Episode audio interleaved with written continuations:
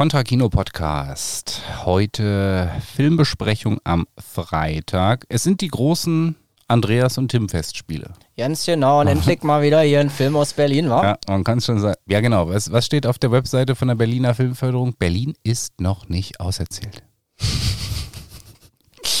Deswegen kommen wir mit einem Film von 1933. Genau, denn da war Berlin wirklich noch nicht auserzählt. Wobei, ganz ehrlich, wenn man nachher in die Thematik reinguckt, da gibt es schon viele Parallelen zu heute. Also ich würde sagen, vielleicht ist Berlin, vielleicht hat die, Deutsch, äh, die Filmförderung der Berliner recht, vielleicht ist Berlin wieder nicht mehr auserzählt werden wir drüber reden, denn wir reden heute über den Film Coole Wampe. Eine Oder wem gehört die Welt?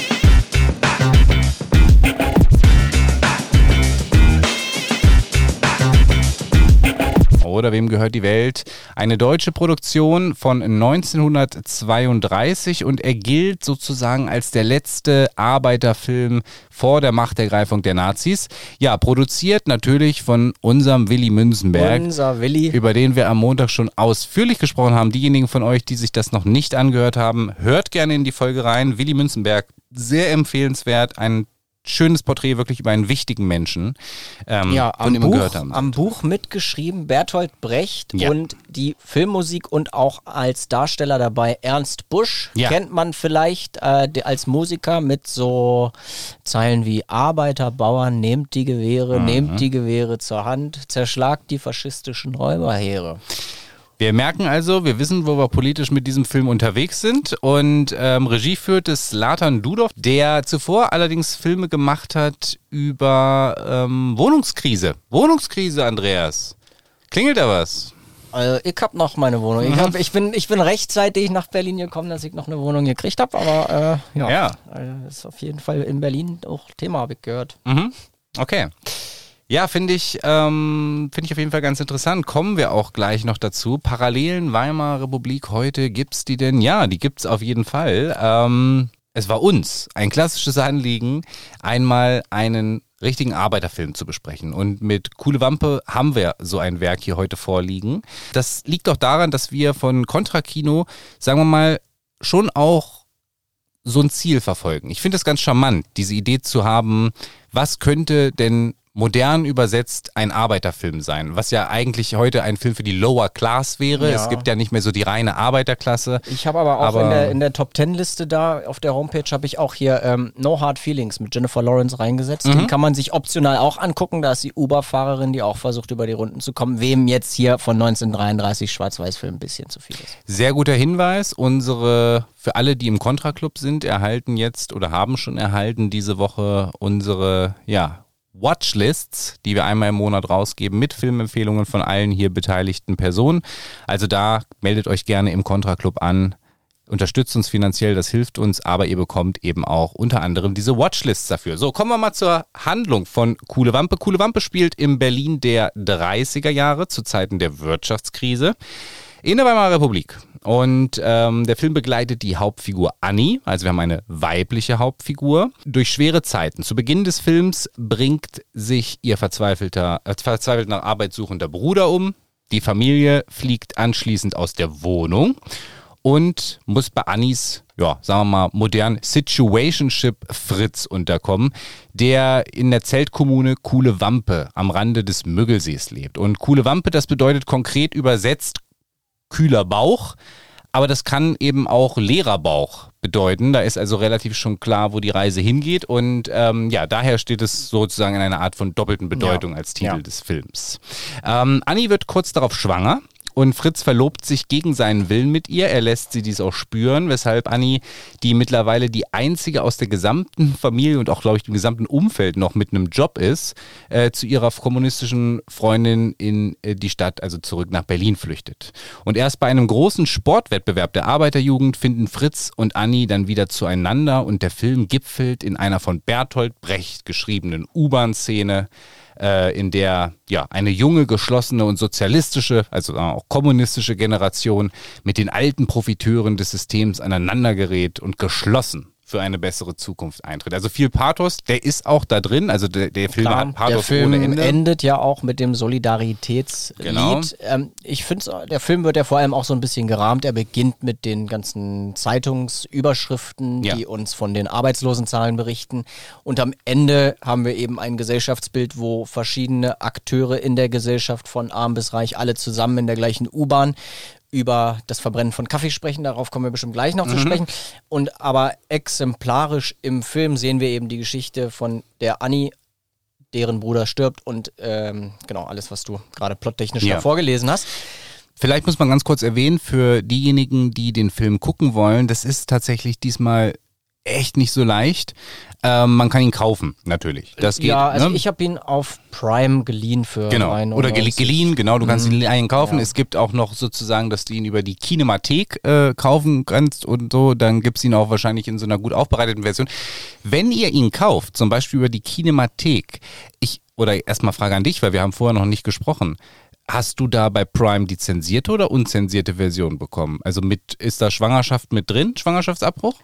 Schwangerschaftsabbruch ist nicht mit drin. Okay, weil das ist nämlich, muss man als kleinen Hinweis geben, wir sprechen später noch über die Zensur, die dieser, diesem, dieser Film unterlag und ja. wie das auch ganz spannend ist im Blick auf die heutige Zeit, nämlich was die Themen angeht, die da zensiert wurden.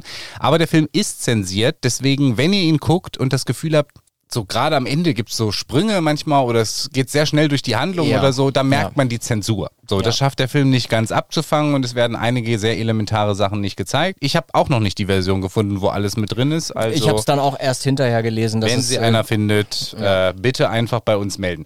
Ja, was ich noch äh, tatsächlich ganz spannend finde, ist, dass ich mir außerhalb dieses Films, wir haben, wir wissen, dass Bertolt Brecht damit geschrieben hat, wir wissen jetzt, dass Willy Münzenberg, den wir am Montag besprochen haben, produziert hat. Wir wissen also, dass es ein sehr politisches Projekt auch gewesen ist. Dass sich auch klar nochmal zu einer Zeit, wo man sich nicht gegen Nazis ja. stellen sollte, nochmal gegen Nazis gestellt hat.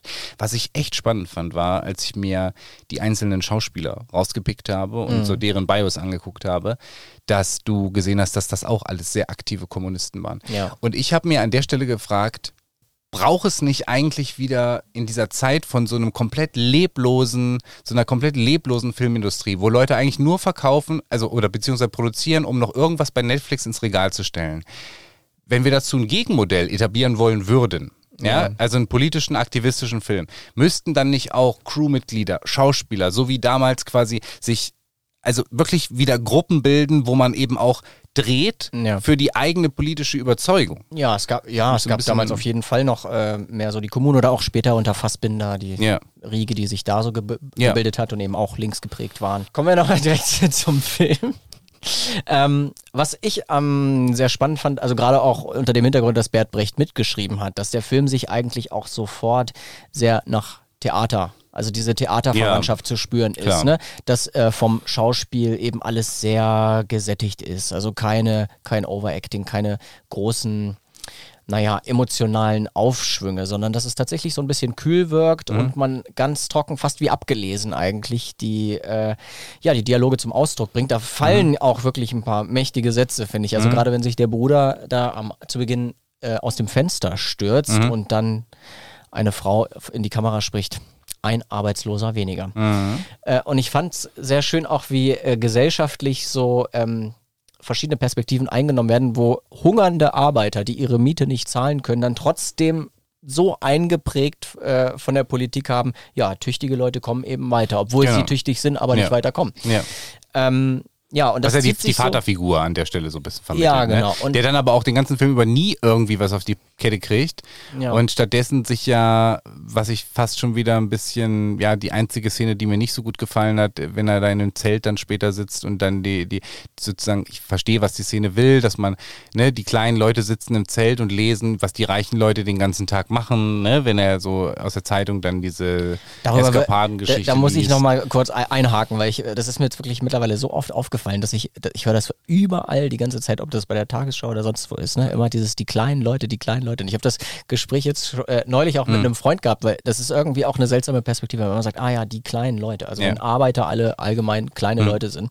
Deswegen muss ich da einfach. Ach so, nee, das, ich wollte das, nee, aber ich wollte das so nicht, ja. so war es nicht gemeint, ja, sondern es ist ja so inszeniert. Also es ist ja inszeniert, dass die Leute in einem Zelt sitzen und es ist auch absichtlich so kollagiert, dass die Mutter ständig in Zahlen denkt und sozusagen das Simpelste, nämlich wie mhm. Kaufe ich Kartoffeln, was kosten Nüsse, was kosten, äh, kostet Fleisch und so die ganze Zeit gegengeschnitten wird, gegen ja. dass der Vater da irgendwie aus der Klatschpresse liest, was die großen reichen Schauspieler ah, so ja, treiben. So, ah, ne? genau, da, das war auch, ähm, genau, da ging es ja um Matahari, also die genau. Tänzerin, die dann auch als Doppelspionin arbeitete für die Franzosen mhm. und die Deutschen. Ähm, und da wird ja immer geschnitten mit der, mit der Fleischtheke. Genau, ne? das, das ist das, was du meinst. Ja. Und das Stilmittel, das ist mir nämlich aufgefallen, weil das eine große Parallele eben zu Eisenstein ist. Mhm. Weil du hast nämlich einmal bei Streik, wo Arbeiter, die streiken, äh, niedergeschossen werden, dann äh, Schnitt mit äh, Kühe, die ja. geschlachtet werden. Mhm. Und äh, in dem gleichen Film, wo du dann nämlich auch dicke, reiche ähm, Unternehmer mhm. hast, die am Tisch sitzen und die werden gegengeschnitten mit Tieren, sowas wie Affen und so ja. weiter. Das ist, da, das ist ja tatsächlich die tiefe Philosophie von Bertolt Brecht auch gewesen. Das ist nämlich eben, dass Brecht sich ja immer sehr dagegen ausgesprochen hat, so ein Elendskino oder Elendstheater zu zeigen, indem ja. man eben nur draufhält auf das Leid, weil er sagt, das Leid verfängt nicht, sondern es stumpft ab, wenn du es nur zeigst. Ja. Es ist viel wichtiger, die Widersprüche gegenüberzustellen, die mhm systemisch dann eben ja. nicht funktionieren. Und das, genau, das ist das Prinzip. Deswegen ist die Szene gut, ja. Ich finde nur, dass sozusagen, das war nur ein Aspekt, der mich gestört hat, dass wir immer sozusagen, wir sehen wieder so, ne, wie man ja. sich so mit, obwohl, ehrlich gesagt, nein. Ich kann auch im Podcast revidieren. Wenn ich so drüber nachdenke, ist es eine sehr gute ja. Szene. Ja. Ähm, ich würde mich jetzt revidieren. Ja. Ja, ja und natürlich äh, die große Besäufnisszene da im Zelt. Äh, also es gibt eine Verlobung. Der Franz hat eigentlich gar keine Lust, sich zu verraten, aber er hat sie nur mal geschwängert, deswegen macht er mit. Und dann findet das große Besäufnis statt, was ich auch äh, eine ganz spannende Szene fand, wie sie ja, mhm. wie, wie man da zusammen agiert. Ja. Aber ich glaube, die Hauptszene, über die wir tatsächlich nochmal sprechen sollten, ist die letzte Szene mit dem Kaffee. Wie hat die dir gefallen? Ja, ich finde natürlich erstmal, sie fühlt sich ein bisschen fremd an. Also, weil man merkt, dass hier sozusagen jetzt nochmal die politische Botschaft kommt. Ne? So, also ja. der ganze Film hat, finde ich, so auch für die, die Zeit, in der er gemacht wurde, eine sehr stringente Handlung, auch wenn zensiert und so, aber dann bricht das so ein bisschen heraus, was ja, glaube ich, auch okay sein soll, weil hier soll uns sozusagen, ne, das ist die Ansprache. Das ist ja, ja, fast die Ansprache des Autors, so. Ja, das Brecht ist auf jeden Fall mit der, uns. Der Appell, so, ja. Genau. Ähm, was ich toll finde, ist, wie intensiv diese Szene ist, wie, wie gut sie konzipiert ist, dass sozusagen wie langsam sich das Ganze hochschaukelt. Und ich muss sagen, obwohl ich zu dem Film, weil er eben so alt ist dann oder generell zu alten Filmen häufig eine Distanz habe, ah, ich war natürlich auch ein bisschen mit meinem roten Herzen dabei, ja. habe ich natürlich am Ende, ich war schon sehr ergriffen. Also als er dann, äh, ja. ja. als dann diese jungen Menschen Widerstand leisten da in der U-Bahn. Ja, also davor dachte ich so, äh, also bis es zu dieser Szene kommt, dachte ich, okay, ja, ähm, okay, ganz interessant, dieser Frau zu folgen und ihrem mhm. Schicksal irgendwie. Ähm, aber dachte auch so, hm, okay, was, was genau, okay, ich verstehe, das ist Armut, Arbeitslosigkeit mhm. etc. pp.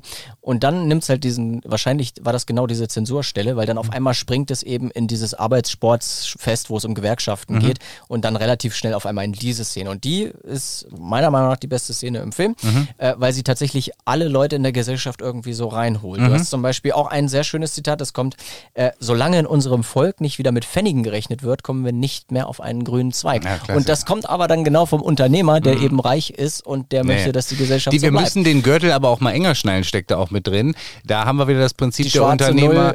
Nee, das ist ja das Prinzip der Unternehmer. Ja. Die Gewinne werden privatisiert und die Verluste werden selbstverständlich solidarisiert, ja. ne? Vergesellschaftet. So. Aber, aber das fand ich sehr schön, weil da endlich mal ein Diskurs stattfindet. Eine Szene, in der Leute darüber sprechen, wie in Brasilien Kaffee mhm. verbrannt wird äh, und sich alle Leute in dieser U-Bahn eben zusammengefercht darüber austauschen. Ich liebe aber auch, dass wir ja. eine kurze Szene sehen zwischen Frauen, wie man, äh, was zum Beispiel die Bildzeitung gerne macht. Okay, fuck, du siehst ein Thema, das wird den Leuten, die uns bezahlen, gefährlich Blendgranate irgendwo anders hin. Und da ist es auch so, dass sie dann so über den Preis plötzlich eher in so eine Diskussion kommen wie, wo haben Sie denn rechnen gelernt für ein Stück Fleisch? Ich habe oder für ja. Kaffee, ich habe das schon drei Euro billiger oder drei Mark billiger Der bekommen. Kaffee darf so nicht kochen. Genau, also, dann bist du plötzlich bei äh, Rezeptanweisungen ja. und so. Und so verlieren sich Leute einfach völlig ja. so, das ist toll. Das ist wirklich eine schöne Szene, weil du so viel, du siehst so, du siehst diese Zerstreuung. Warum, warum Leute sich nicht konzentrieren können auf etwa als sozusagen klare systemische Probleme, sondern alle driften ab in der Diskussion in irgendwelche ja. Teilbereiche und verlieren sich da in Diskussionen. Ja. Da kommen wir relativ schnell in diese Slavoj Žižek-Beschreibung von zum Beispiel Woke Culture, ja. wo er ja gesagt hat, ja, Woke Culture allows us to wake up in order to staying asleep, was ja sich sehr klug mit dieser Verdrängungspsyche beschäftigt, nämlich dass Leute statt das eigentliche kapitalistische System zu kritisieren, äh, lieber flüchten in, äh, ja, ich kaufe dann halt meinen Kaffee Fair Trade. Ja, und damit ist das Problem gelöst. Es ist natürlich nicht gelöst, aber du kannst dich als besonders wach definieren, ohne dass du wirklich wach bist. Und deswegen ähm, finde ich diese Szene gerade mit dem Kaffee sehr, sehr wichtig. Und was man ja dazu sagen muss, ist, wir haben diesen Film ja auch vor allem deshalb mit reingenommen, wie wir jetzt am Anfang ja schon so ein bisschen angeteased haben, dass es doch eine gewisse Faszination ist, auf einen Film von vor 100, fast 100 Jahren zu gucken und festzustellen, die Probleme haben sich nicht so richtig grundlegend verändert. Genau, also auch Thema Wohnungsnot mit dem Volksentscheid, 59 Prozent der Bevölkerung stimmen dafür, aber es passiert nichts. In dieser Szene stellt der Film ja auch eine essentielle Frage. Ne? Äh, also es wird auf verschiedene Leute in der U-Bahn gezeigt und gesagt, er wird die Welt nicht verändern, sie wird sie nicht verändern. Und dann fragt eben der große Firmenchef, sagt dann, äh, ja, wer wird sie denn verändern, fragt er. Und dann sagt die eine Frau, die, denen sie nicht gefällt.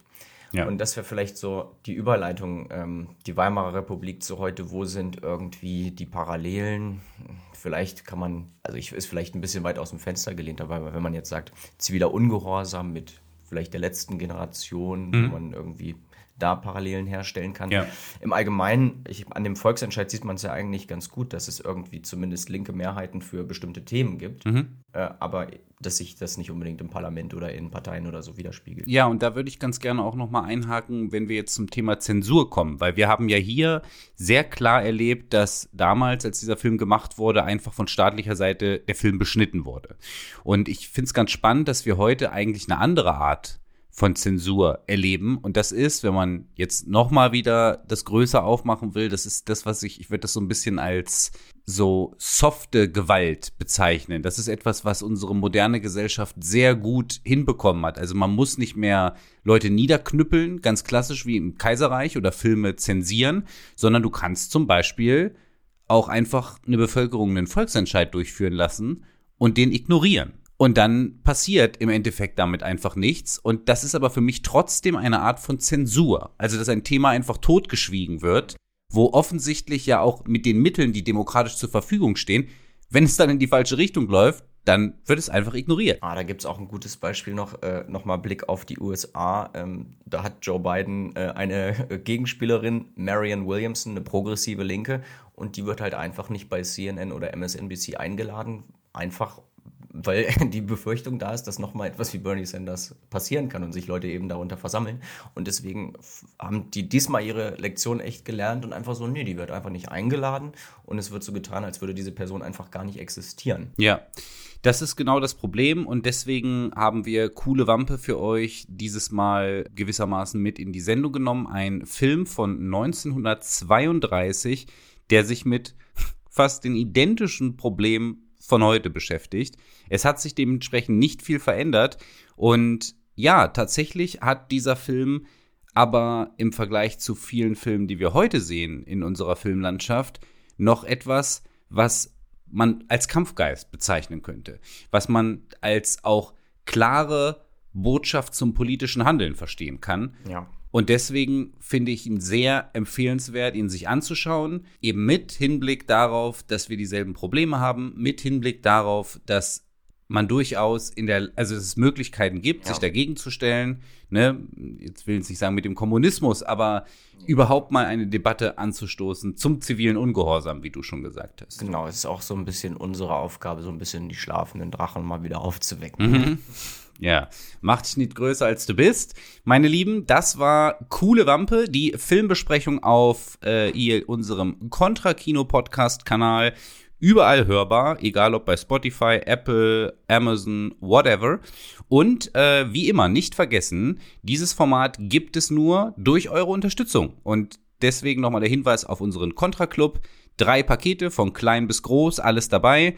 Ihr könnt uns mit jeder Unterstützung enorm dabei helfen, diese Filme und unsere darüber hinausgehenden politischen Gedanken in den öffentlichen Raum zu pusten. Vielen lieben Dank. Am Montag gibt es eine kleine Neuerung, denn der erste Monat ist vorbei. Wir ziehen eine kurze Bilanz und haben ein paar wichtige neue Informationen für euch. Macht's gut.